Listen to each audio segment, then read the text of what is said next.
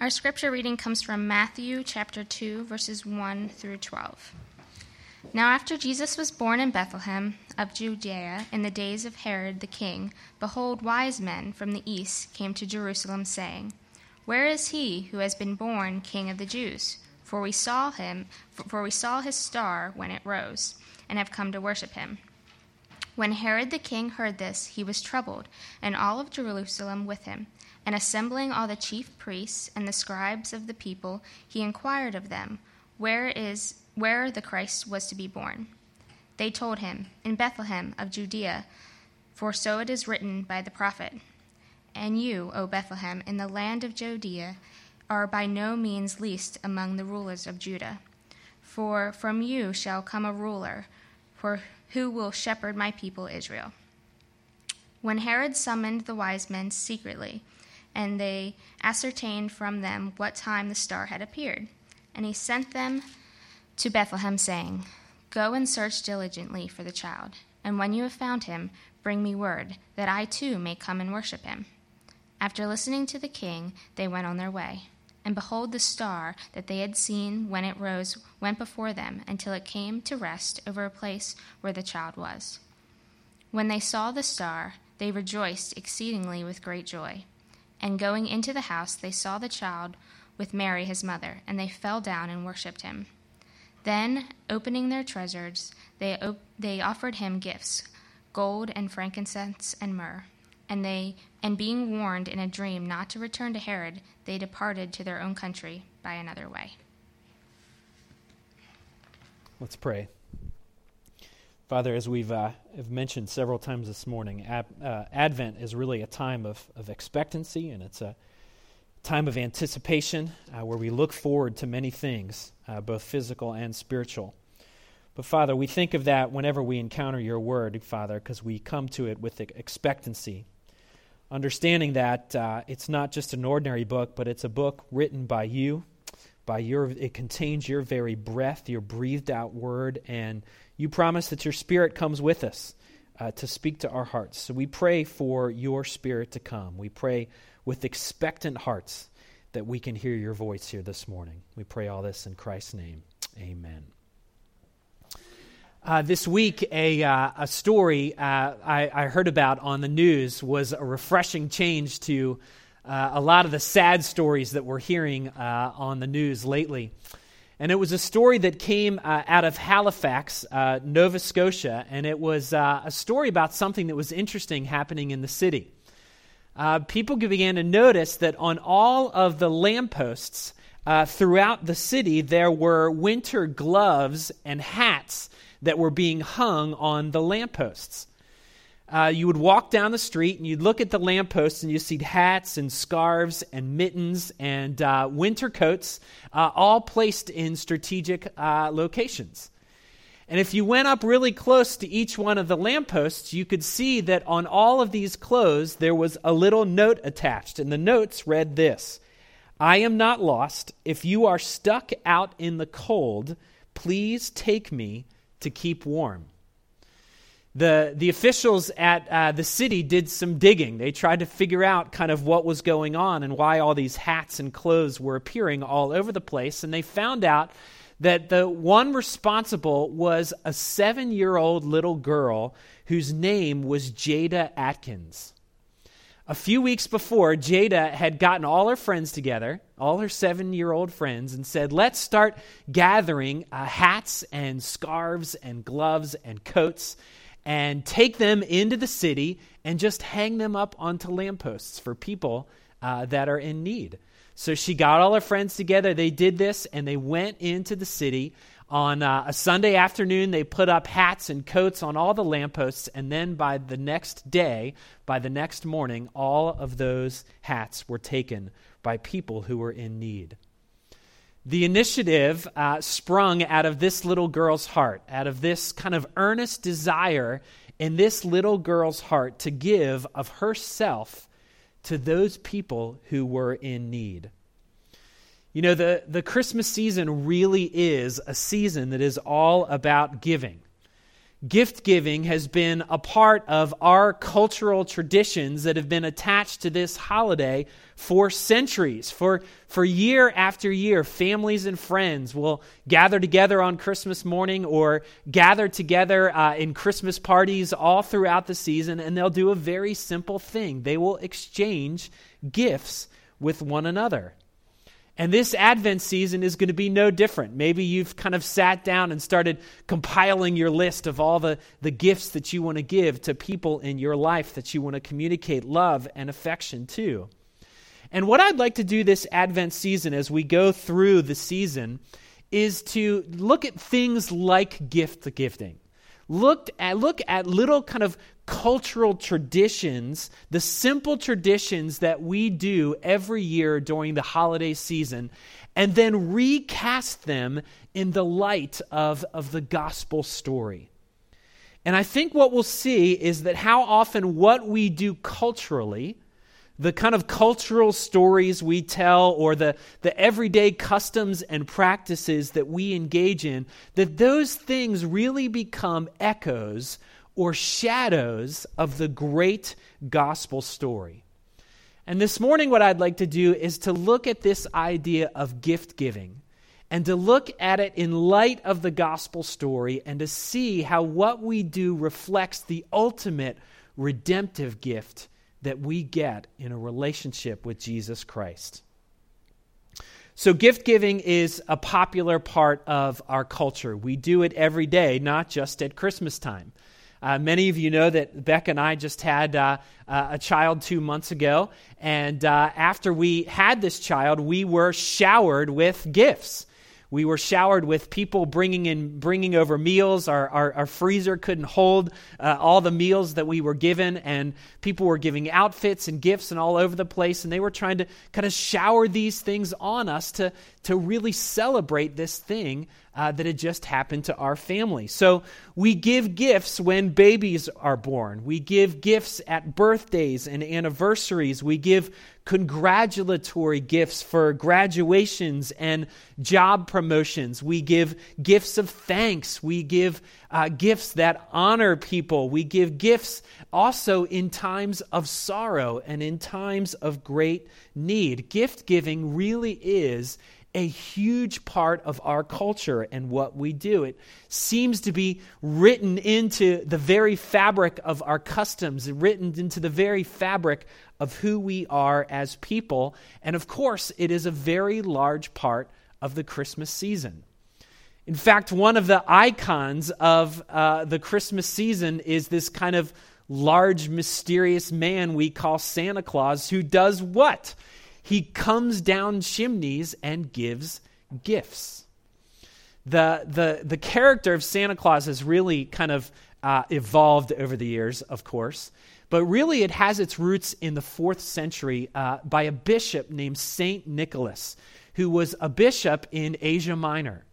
And he, uh, he was born to very wealthy parents who sadly died when he was very young, leaving uh, St. Nick to have uh, incredible wealth at a very young age. So, one of his favorite things to do was to give that wealth away in anonymous ways to people that were in need.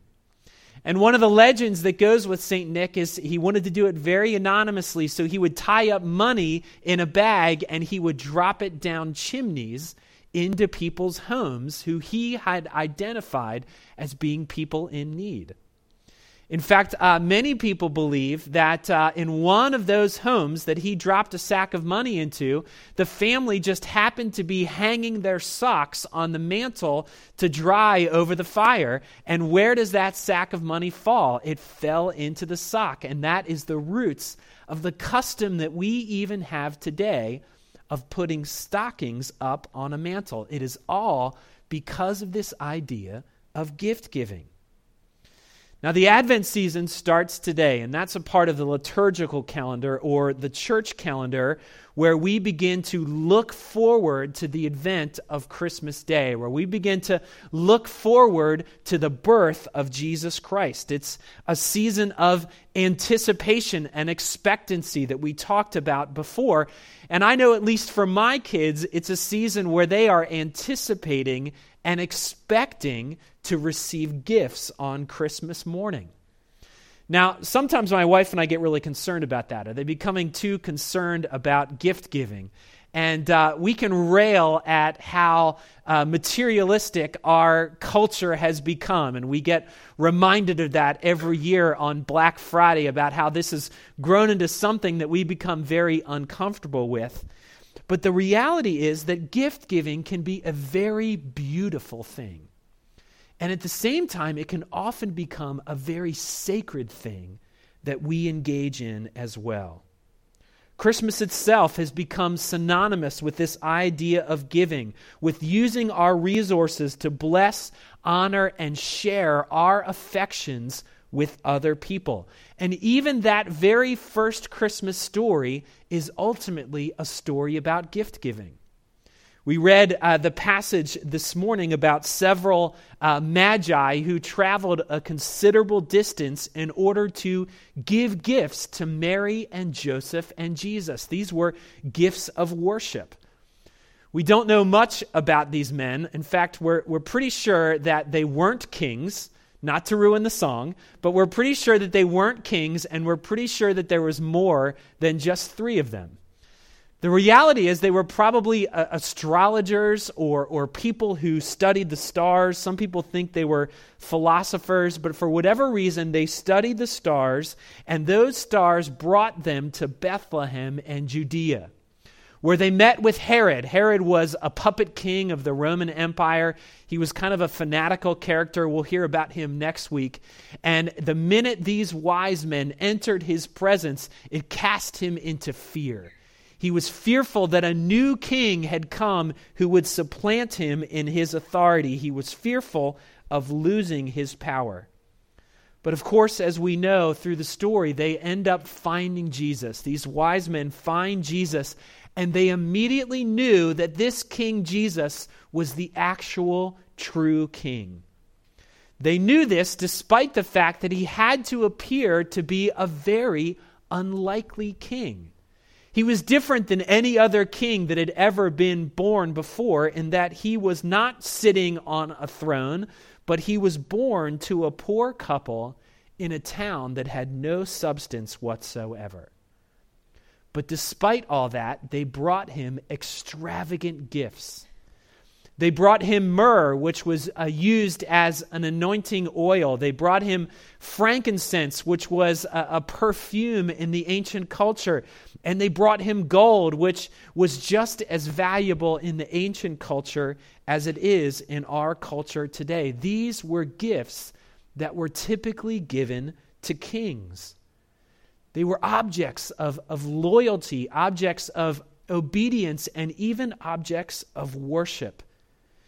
And you have to wonder what Mary and Joseph were thinking in this moment. Mary and Joseph, a, a poor teenage couple, they had never seen such precious possessions, and yet these gifts, which were fit for a king, were given to this poor and unlikely family.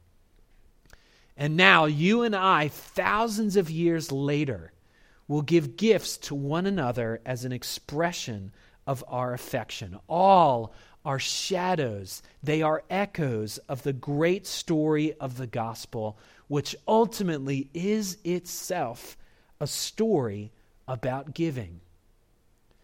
Jesus says something really pointed uh, in Matthew 7, verse 11. He says this He said, If then you who are evil, Jesus doesn't mince words, he says, if, if you then who are evil know how to give good gifts to your children, how much more will your Father who is in heaven give good things to those who ask him? What is Jesus saying here? He's saying that God the Father is in heaven eagerly desiring to give you and I good gifts, to give you and I good things. And there are general things that, that he gives to all of humanity. He gives all of us the gift of life. He gives us the gift of nature. He gives us the, the beauty of, of sunrises and the beauty of a clear, starry night. He gives us the gifts of love and companionship. He gives us moments of, of joy and happiness. He gives gifts to all of humanity. But Christmas is, is about looking at the special gifts that He gives us, the special gifts that He gives us at Christmas time, and that gift is the gift of Himself. It's the gift of Emmanuel, the gift of God who is with us. And what the Christmas story tells us is that in a relationship with Jesus Christ, when we enter by faith into a relationship with Jesus Christ, a saving relationship, He gives us these special gifts. And the first thing that the Christmas story tells us, it gives us the gift of His birth. You see, the gospel story tells us that Jesus' birth was not just an ordinary birth, it was actually the arrival of a new king who came to establish a new kingdom.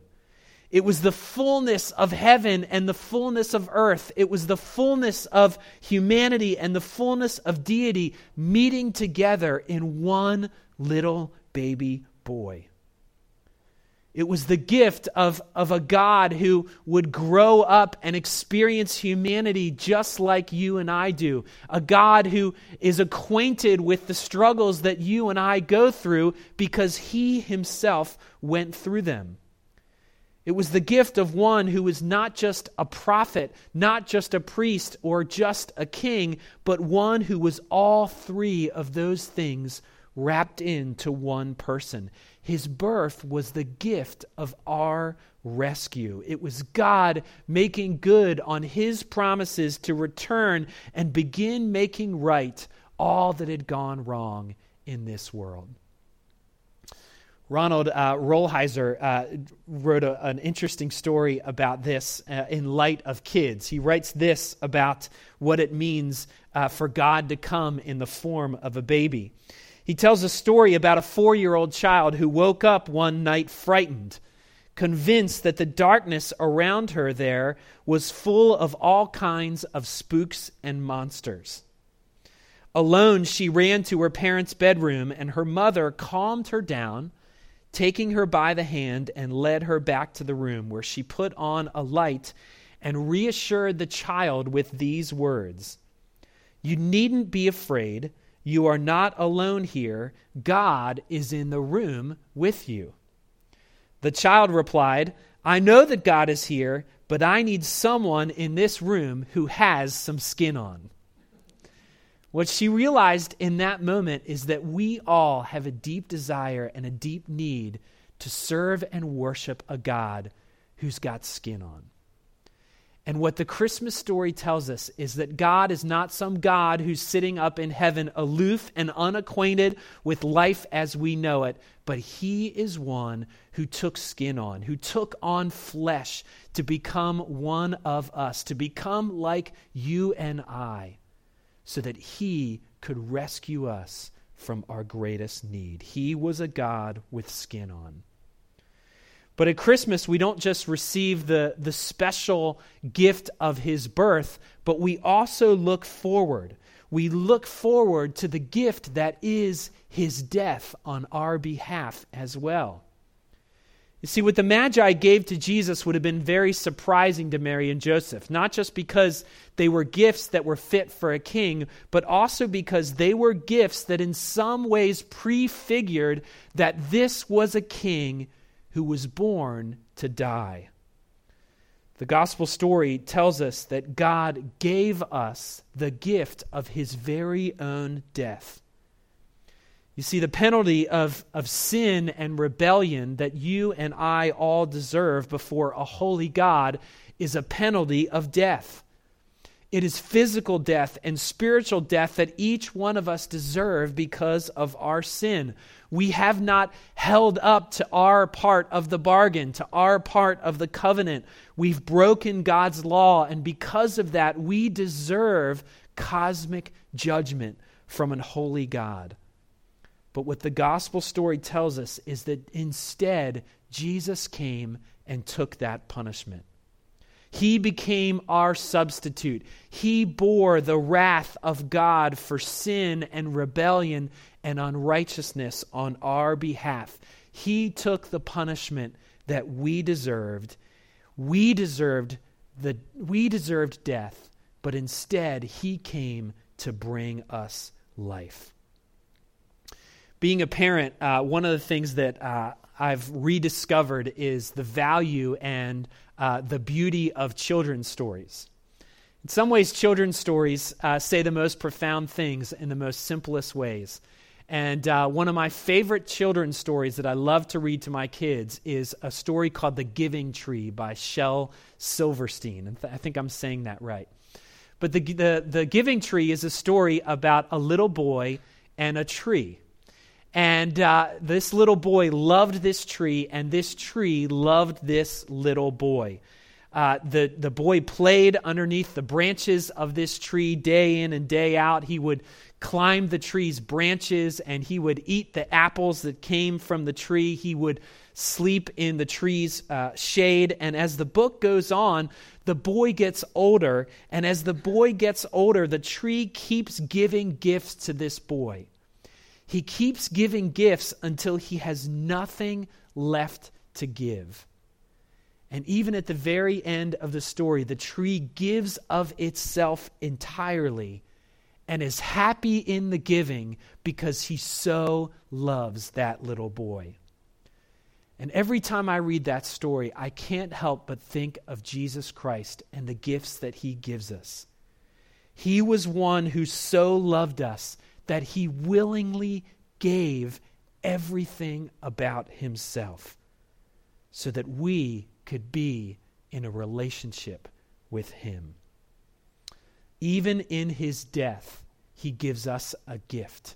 Not just the gift of his birth, not just the gift of his death, but he keeps on giving us gifts. Jesus talked about when he was here on this earth that it would be beneficial for him to return back to the Father because in his place he was going to send us the gift of his Spirit. And that Spirit means that Jesus' presence is ongoing. He gives us this spirit that breathes life into our souls, and this spirit never leaves us. It never withdraws its presence from us. It's never repulsed by our weakness or gives up on us. You see, Jesus didn't just give us his life, but because of his resurrection and the gift of his Holy Spirit, he promises his faithful presence in our lives to the end. He will never leave us, He will never forsake us. He gives us the gift of His birth, the gift of His death, the gift of His Spirit, but even that isn't all that He gives us. If we are His children, His gifts keep on coming. He's given us forgiveness for even the most heinous and awful things that we have committed with our lives. He gives us grace that is unending. He gives us confident access to God the Father. He's given us all the blessings of God as if we had perfectly obeyed all of His commandments. He's given us the goodness and righteousness of Jesus Christ. He's given us the promise of an eternal state where we are somehow rewarded for the deeds that we do in this life. He has given us the bliss of heaven to look forward to, a state that is beyond our wildest imagination. It is eternal gifts rolled out to us forever and ever from God, who is our Father. He's given us the gift of predestination, the gift of being chosen, the gift of being justified and sanctified and adopted. All these are gifts that God gives us out of His grace. He stands ready to abundantly bless us beyond what you, can, you and I can imagine with His good gifts. But sadly, so often we look to God and we only want the gifts and not the giver. Imagine for a second that we divorced all of the gifts that we give to one another from the heart and affection that stands behind them. If we divorced the gifts from the giver, think about how hollow those gifts would be if we divorced them from the sentiment that is behind them. You see, gift giving and gift receiving isn't just about getting stuff, it's about the heart and the affection that stands behind that stuff. And what all these gifts are that God give us, gives us are not just gifts for the sake of being gifts. They are gifts as a token, gifts as a sentiment, gifts of God's passionate affection for you and for me. They are gifts of his unending and abundant love for you and I. You see, our God is a gift giving God. And all these things are made possible by the ultimate gift that he gave us in his life, in his death, and in his resurrection. T.S. Eliot uh, wrote a poem about the wise men, about the Magi. And the poem is called The Journey of the Magi. And it's uh, a poem that is, is written from the perspective of these wise men uh, that came to uh, see Jesus uh, after he had been born. And it talks about uh, the very hard journey that they had to go on as they were trying to find Jesus. But what it says in the very end is incredibly beautiful. Because what it says in the end is what they found at the end of that journey was something that changed their lives forever. What they found at the end of that journey was something so powerful that they even saw their own deaths as a gift from God because of Jesus Christ, who has come as the one true King. Let's pray.